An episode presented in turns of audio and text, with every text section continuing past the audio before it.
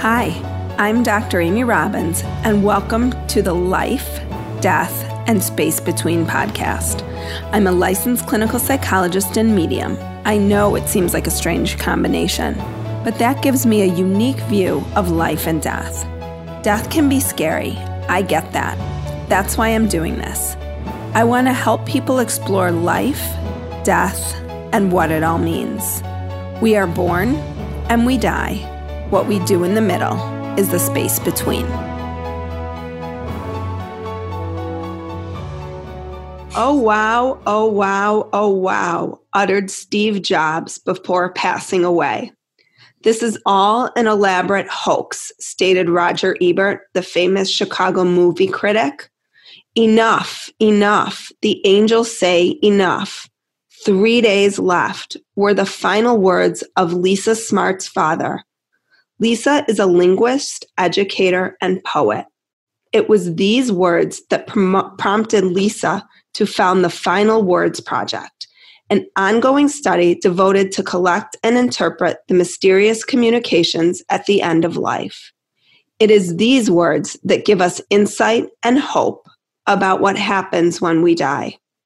I am honored to welcome Lisa to the show today to tell us about the Final Words Project, your book, Words from the Threshold, and the article that just came out yesterday, January 16th, in The Atlantic, titled What People Actually Say Before They Die. So, Lisa, can you just tell us a little bit about kind of what brought you to this work?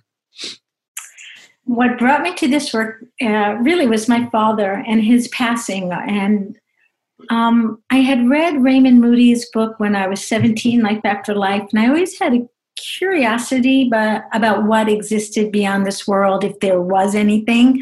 Um, but I certainly didn't have any strong opinions. It was more I was curious.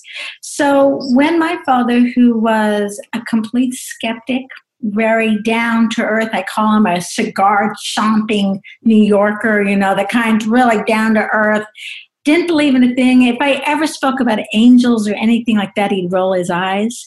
So those last three weeks, when he became uh, suddenly very ill, he had a very serious infection as a result of being over radiated for in cancer treatment.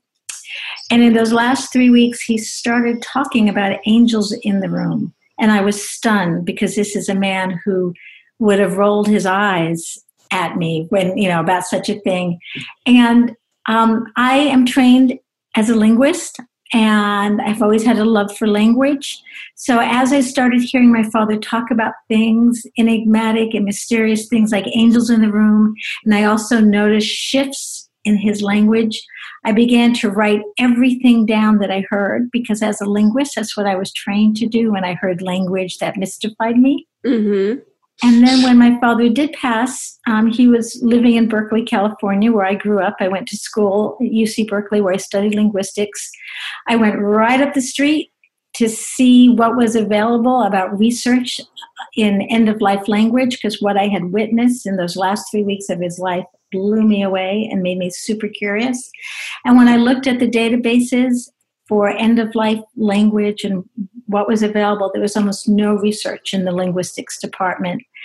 And while there's tons of material on the beginning of life, language acquisition, mm-hmm. and so mm-hmm. forth, there's almost nothing about that. And I became very curious, and it was very clear to me that what I had witnessed in my father's passing had something to do with consciousness, because what I saw um, were patterns in language and perceptions that went beyond anything else I had ever seen or heard in his ordinary day to day language. So, in your book, you talk a lot about kind of nonsense language, metaphors, the themes of metaphors. What did you find in your research around this? Um, a lot more than I expected. I, you know, through the Final Words project, which I established uh, right, right um, a little after I went to Berkeley and realized the paucity of, of research available, um, I've now gathered about 2,000 final words or utterances. And through that, I've found very clear patterns. One was also written about uh, in Final Gifts by Maggie Callanan and Patricia Kelly, who are two hospice nurses. And what they discovered, and I also saw clearly, is that metaphors emerge in very powerful ways. So in my father's case, right about three weeks, just as he was beginning this dying process, he started talking about the big art show that was coming, the big art exhibition. And He was going to carry boxes to this art exhibition.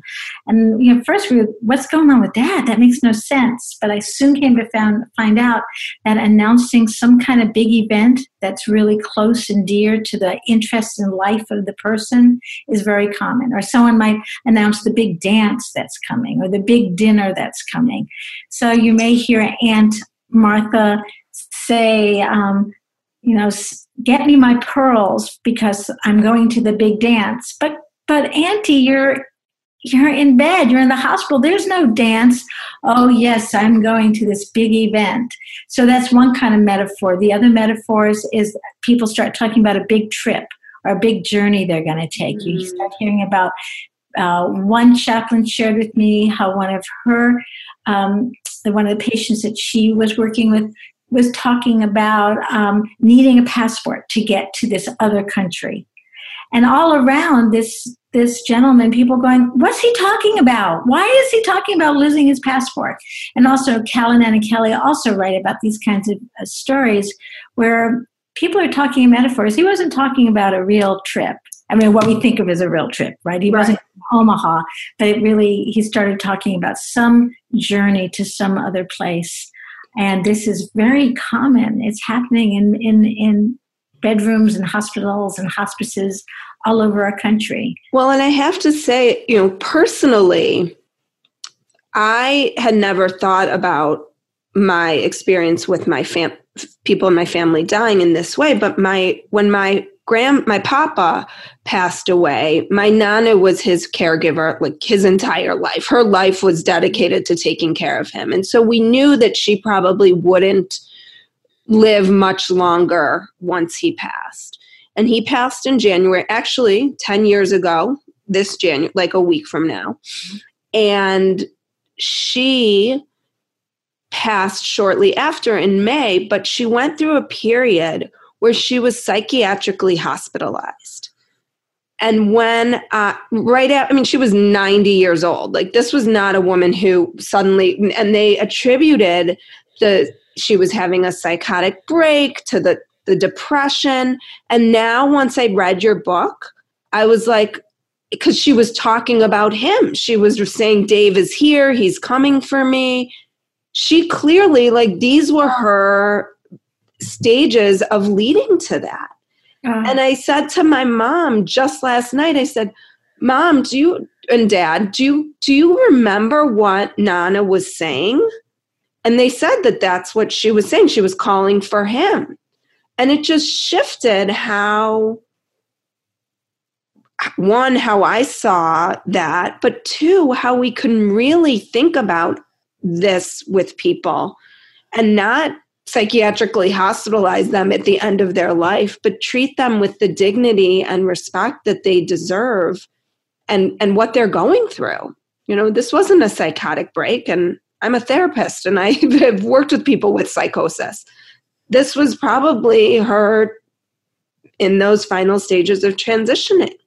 What an incredible story. And um, yeah, and we know that visitations from deceased loved ones is very common. And you have now, even on WebMD online, that when they talk about one of the indicators that death is approaching, is that you start having visitors, quote, that, you know, that we unseen visitors that, that the loved ones see. And now we know this is a very normal and common part of end of life. And it's also what gives a lot of people, because, you know, dying is oftentimes scary or difficult. And when people see their deceased relatives show up in the room, you can imagine what kind of comfort that gives people. But it shows up in our transcripts so commonly where people start talking to their spouses from who had passed on before them. What a remarkable story, Amy, about your about your grand it was your grandmother, right? Your nana. Yeah, yeah. My dad's mom. And so. I sure hope we're moving. I'm sorry to interrupt. No, go ahead we're moving because you can imagine that if we enter into if, if we imagine, or at least maybe even know, that there is something magical going on, there's a portal door opening, or if we even write down or just be witness with an open heart and with a sacred eye, then we ourselves become uh, privy to kind of a view beyond the threshold, which is so magical and such a blessing. So, mm-hmm. what great story from yeah. Thank you for that. And what? Thank you for shining a light on that for me. Um, what is the nonsense language that you talk about? Um, I'm going to get some examples here to make it a little easier. There are different kinds of nonsense. The one kind of nonsense might be something um, like what we had just talked about. Oh, they're just talking nonsense, or they're having a psychotic break because they're seeing angels, they're seeing dead. So that's more what I call situational nonsense. Mm-hmm. Uh, based on what the situation is, it's nonsensical. Um, and then you see things uh, with prepositions, like people start talking about here they are lying down on the bed, right? But they'll say, I'm going up, I'm going up, I'm crossing up. And everyone's going, What the heck are you talking about? You're lying right down there on a bed. But really, people start using up and down and hearing. Let me think of some other. I'm on top now, moving on top. I'm crossing up, crossing up. Hmm. I've got to get down to earth. Help me get back down. So, you know, what we know about the near death experience is that when people first have an NDE, one of the first things that they have is they experience moving out of their body. So, one of the quote nonsensical things we hear is that people's use of prepositions, those little words that say mm-hmm. where they are in space, um, they begin to kind of go wonky. So, um, that's one form. There's just babbling that you sometimes hear closer as people approach, and we know with something like speaking in tongues, for example, um, glossolalia, you hear nonsense syllables, and also at the end of life. And we don't really know what they mean or what that happens, but we do know that they come from often it's language from a different part of our brains, right? It's not, um, and so there. Are, So I have many ideas about that, but that's one of the things that we do see pure gibberish. Or we'll see um, self contradiction, uh, something like um, uh, one gentleman said, Give me a half of full measure of help. A yeah. half. Or my father said, Introductory offer, Lisa, it's an introductory offer. The store is closing down. And it's like, there are these contradictions. So you just mm-hmm. when you analyze it, there are several patterns of what we call non, you know, nonsense in terms of language, self-contradiction mm-hmm. or paradoxes. And yet we know when people talk about near-death experiences, they also use language that we could call nonsensical. So, for example, oftentimes we've heard with people who have near-death experiences, they may say, "You know what? I have never felt as alive as when I was dead." And that's that's how freeing is that, right? How freeing is that? bring it on, bring it on. really, but that technically, in terms of language, that's nonsense, right? Because it contradicts. So those are the kinds of things that you'll hear in the language of people at end of life that have been dismissed often because of medications or psychotic breaks or oh, their brain is just going wonky. Well, I am proposing and I'm suggesting that maybe some of these combinations we're seeing are indications that people are going into another type of experience, another type of consciousness. Right. And that's, you talk about symbolic language as well. Mm-hmm. And one of the things that people always ask me in my work as a medium is how, how, when some when someone who's passed is talking to you, do you hear them talking to you? Um, and my response is is not usually it's not typically how you and I are talking right now, but you talk about symbolic language and you address some of this in your book. So can you kind of enlighten the listeners as to what? Can you answer that question for them for me? well, there's uh, um, many ways to answer, and I'll keep it brief in just a few ways. One is that uh, when I interviewed psychics for the book, many people said that they dealt in symbols. So, mm-hmm. for example, when you're working with me, you might see an apple, let's say. Right. Now, for me, though, an apple means one thing that may not be the same for Sarah down the street Or it could be for one psychic, whenever he or she sees an apple, that always means an illness, mm-hmm. right? So there's this language that appears in symbols. So when the people are dying, oftentimes you'll hear them referring to things like, for example, boxes. People talk a lot about these boxes or things, you know, talk about things that really aren't there. They're metaphors or symbols. And um, and so it's honoring two things. One is that symbols in this way have many meanings. So in, in real life, in conversation, I can say, Amy, here's a cup. I'm giving you this cup. Would you like a glass of water? And we both agree on the one meaning of cup. Mm-hmm. You know? However, with symbolic language, it's rich because it oftentimes has multiple meanings. It has the meanings of the person who has that image, but also the person who's receiving it. And so, to me, and poetry is that way. You know, if you've ever read poetry, you'll see references and has many multiple meanings.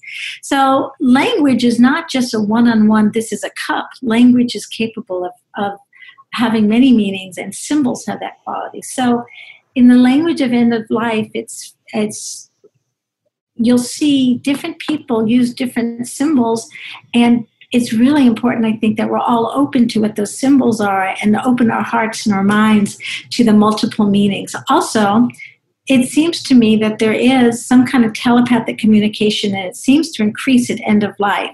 And it will come to us in pictures or images, and to really honor and respect those. And also, people have dreams where their loved ones appear before they die, or while they're dying, or after they die. Mm-hmm. That's, of course, another expression of symbolic language. And Eben Alexander, who we know through his book, Proof of Heaven, described, and this is commonly described, that the language he experienced on the other side is telepathic. So it's not linguistic. It's not da, da, da, right? It's images and or feelings, mm-hmm. right? And so that's some of what I think about symbolic language. But I think we, as human beings, we are language is, is as much symbolic as it is analytic or you know driven by phonemes and sound. I think mm-hmm.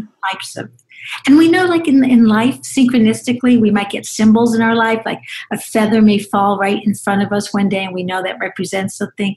So I feel like the universe, internally and externally, is very much driven by symbols, mm-hmm. symbolic communication. Yeah, and that's that's often too. Like there are some things that mean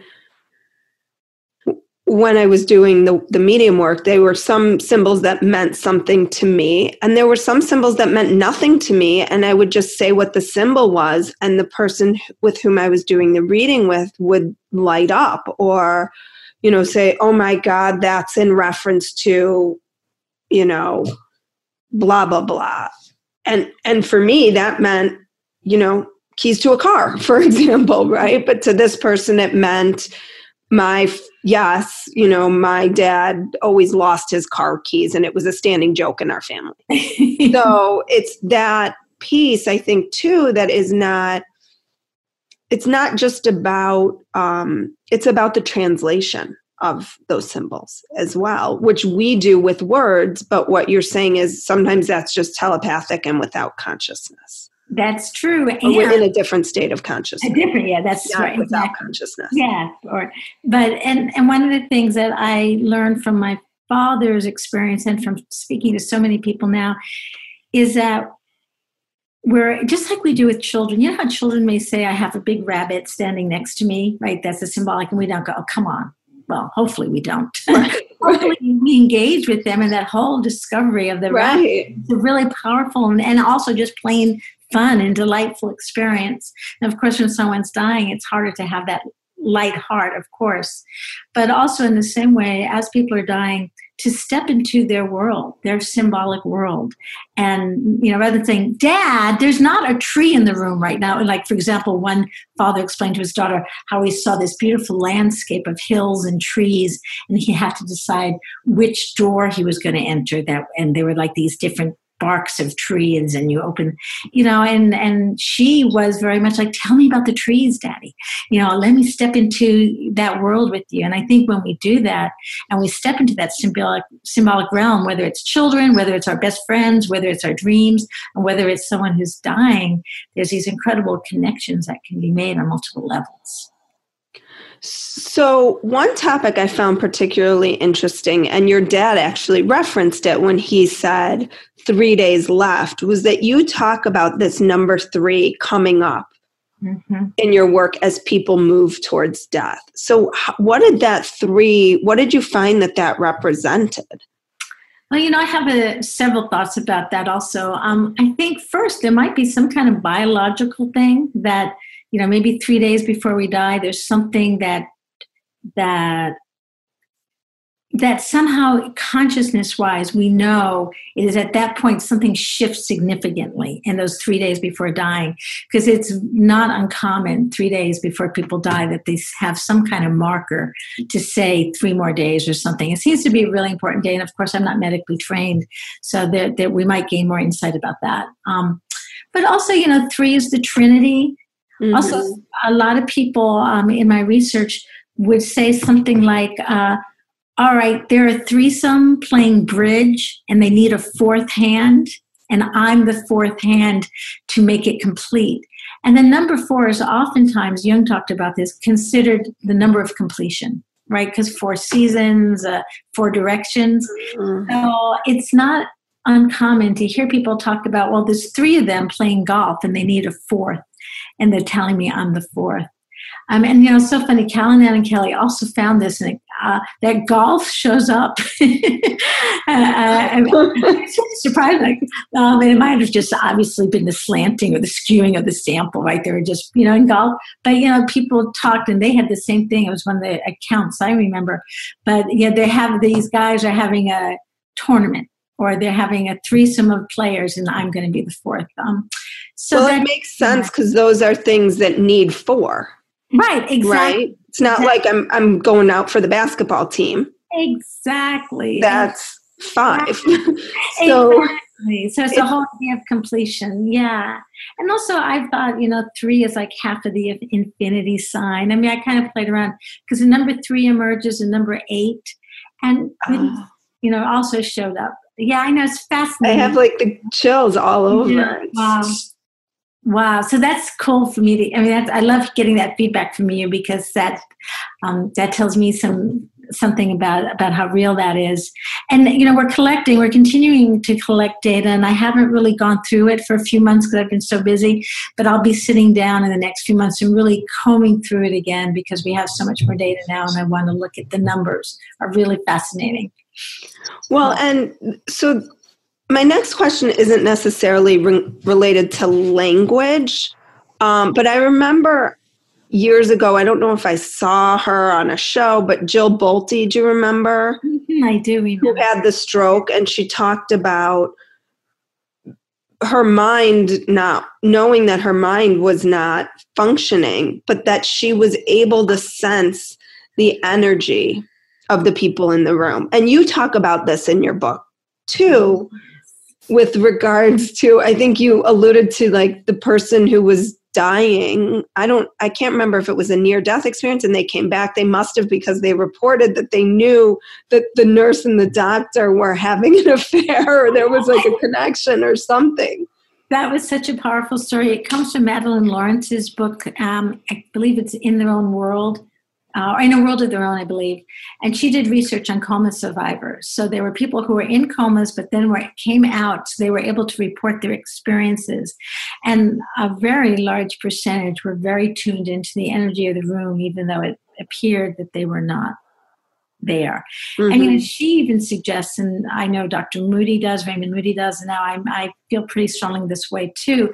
The more compromised we are physically, it seems to, as we had talked about earlier, release that ability to have consciousness. It's the more that our bodies are intact, it's almost like it keeps our consciousness grounded on this physical plane or, or you know, something like that. Yeah, that makes sense. Yeah, and but when people in comas, and it's not a you know there are obviously a percentage of people who don't have that experience, but I was surprised by the figures that I saw in her research, and it, it was um, she's a nurse, so it was very well done and careful research, and people are much more aware than I had ever imagined. Well, and speaks to probably one how much we block that for ourselves, right? But we we allude to it in culture all the time. I didn't get a good feeling from that person. I didn't like that person's energy.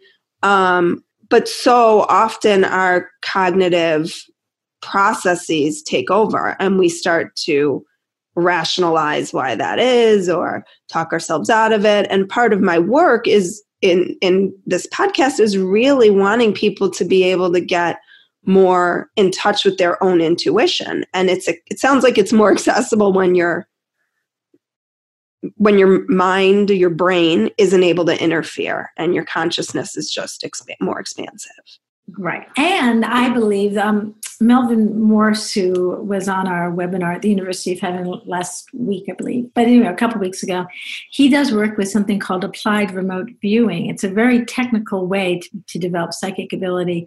But the whole idea is that there is this big informational field and that we can all tap it.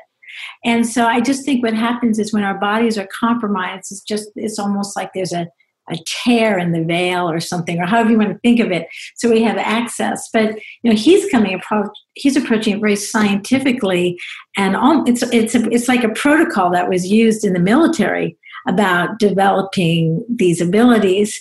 And but there, it, it, the foundational premise is that there is some kind of informational field um, that is that we can all tap into, and I believe that is what we tap into when our consciousness is expanded and our bodies are compromised. Or that's what it seems like from what I know so far. Mm-hmm.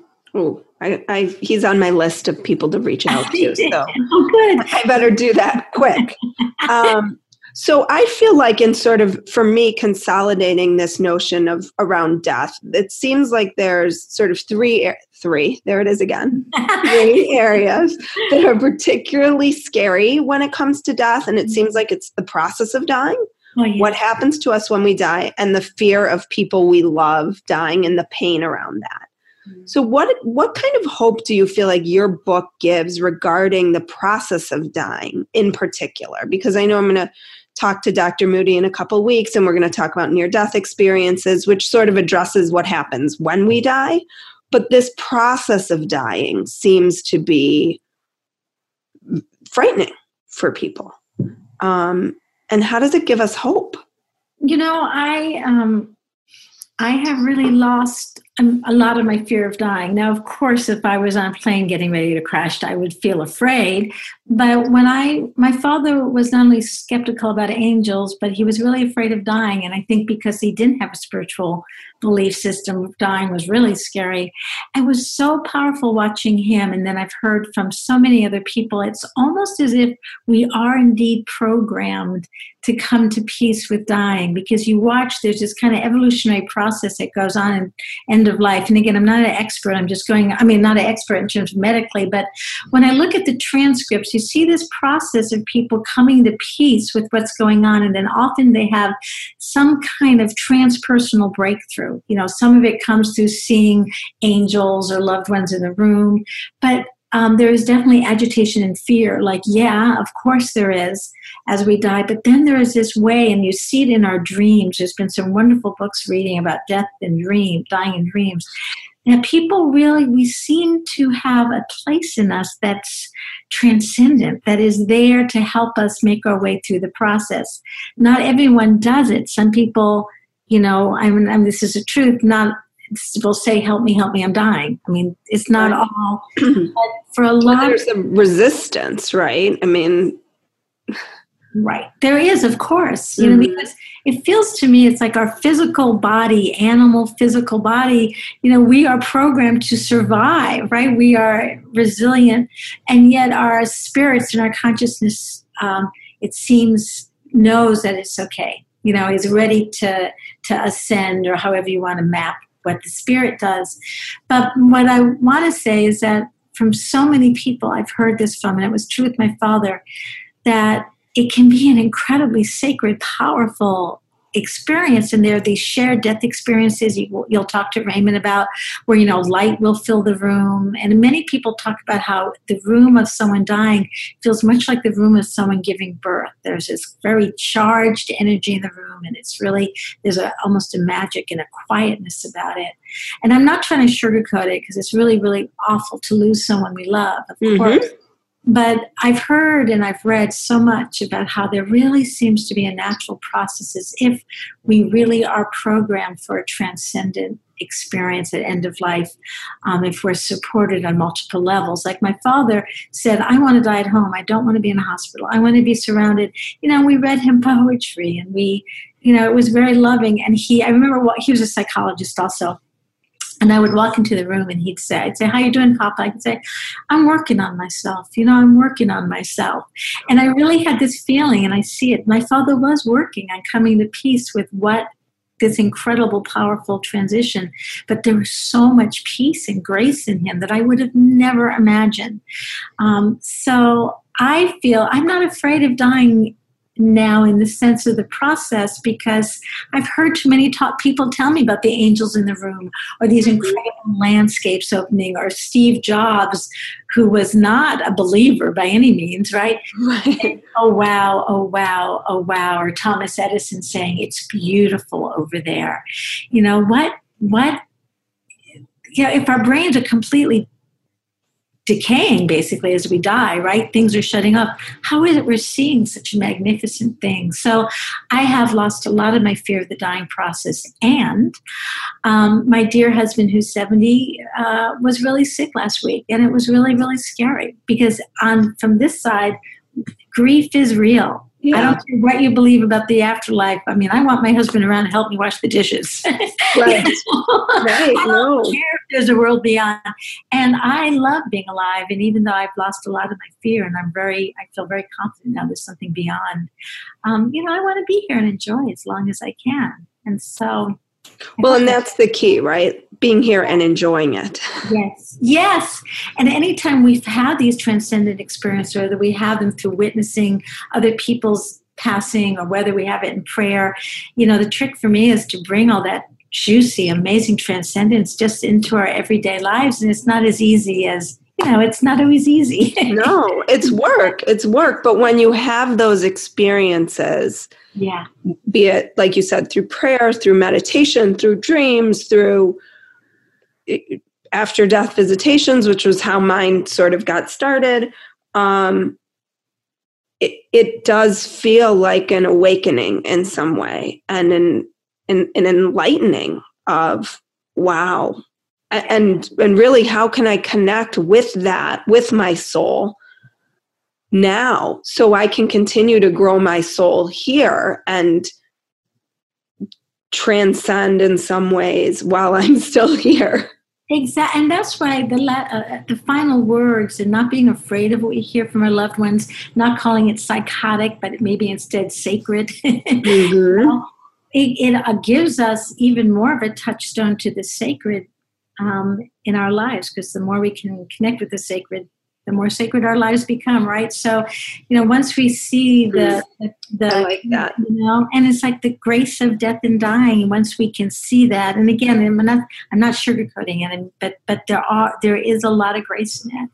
And people share death experiences of seeing a mist or a light you know emerge emanate from their loved one as they're dying. You know there's so many things that happen that are very compelling and and the language is one touchstone. Is not to be afraid of that symbolic language not to be afraid of the nonsense but to enter in and to listen to the conversations our loved ones might be having with people who aren't in the physical you know physically in the room with us. Mm-hmm. so we're going to pivot here. Tell me about the university of heaven that you started with dr oh, raymond moody because i I mean, obviously, I was, you know, how I felt because we talked before this about just you being so open and willing to talk to me and how grateful I was for that. But um, I, what he's doing and what you're doing with him is so fascinating to me. So, can you? Thank you. Um, well, you know, Raymond, who coined the term near death experience and really opened the door for so much of this conversation, um, is 70, I think he's 74, 75, and getting older. He has so much wisdom, and it's just uh, really hard for him to travel. Uh, these days, and um, his health isn't the best. And we both really wanted to bring his work forward, and also he has blazed the trail for so many people. Matter of fact, Christine, uh, I mean, the, you know, brought in some of his work. I mean, just so many people. So I was really excited as I got to see the technology is gotten so accessible for someone like me, right? You know, who's frankly someone like me too. and what a great opportunity because it um, for Raymond to create sort of a legacy site where we also invite and highlight all the people who've been affected by him, including myself. So we do live webinars. We have an amazing complimentary um, blog with just remarkable researchers who are writing articles. It's all, you know, all for free, obviously. The live webinars are small cost, and um, but we do offer scholarships if anyone's uh, struggling, which I understand. I've been there. Um, but it's just a very exciting opportunity to capture all of Raymond's work and allow him to offer his wisdom and those of his colleagues without having to leave his living room and travel on a plane for 12 hours to, to Europe. So really, and I really love building a community of really um, just remarkable people. We're going to be interviewing Rachel Harris next February 5th, and she has written this book called Listening to Ayahuasca. Mm-hmm. And it's look at what the similarities and differences are in those kinds of experiences, NDEs and ayahuasca.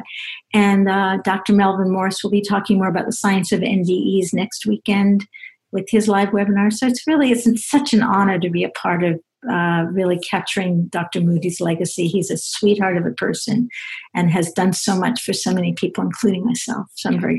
You know. And those webinars are how long is each webinar? Um, about an hour and 10 minutes. Okay and uh, they're fifteen dollars. Um, yeah. So, so part of what you're offering my listeners today is oh, yeah. this is going to air on a Thursday.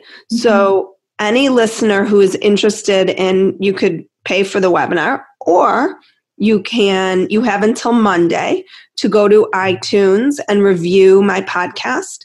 Snap a picture of it send an email to the University of Heaven at gmail.com with the subject in the email, the space between podcast. And three people will get chosen for a free webinar registration of your choice. And those webinars are ongoing. Um, you have some really fascinating people. I'm hoping to do maybe little appetizers on them on my oh, podcast. And then if we can get the timing right, use it as like a launching pad to maybe get some more people to your University of Heaven, which I think would be great. Um, but take some time and do that. Go look at your site.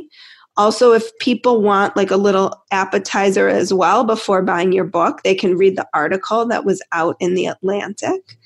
Um, and we have a page. Oh, I'm sorry. Go ahead. Go ahead. Um, we have a resources page. So every person who we have on the webinar uh, has given a free excerpt from their book. So there's lots of free excerpts, including my own from my book, and um, and we also have some pre-recorded webinars um, that are coming up. So uh, some of some so that will also be available in the coming weeks and months too. So thank you so much. Thank you so much for taking the time to open up this world of language and what happens in as as people transition. I think it's really important for us to always be thinking about this and to think about how we are treating people as that was illuminated for me at the end of life when they're talking about these things and how we can really engage with them in a beautiful conversation.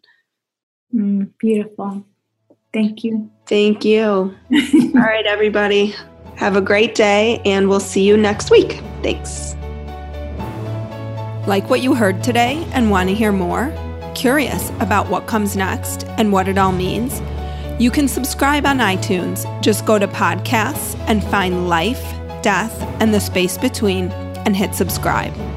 And you can follow me on Twitter and Instagram at Dr. Amy Robbins. Ask me any questions you might have, let me know what else you'd love to hear about, or just share your story. I can't wait to hear from you.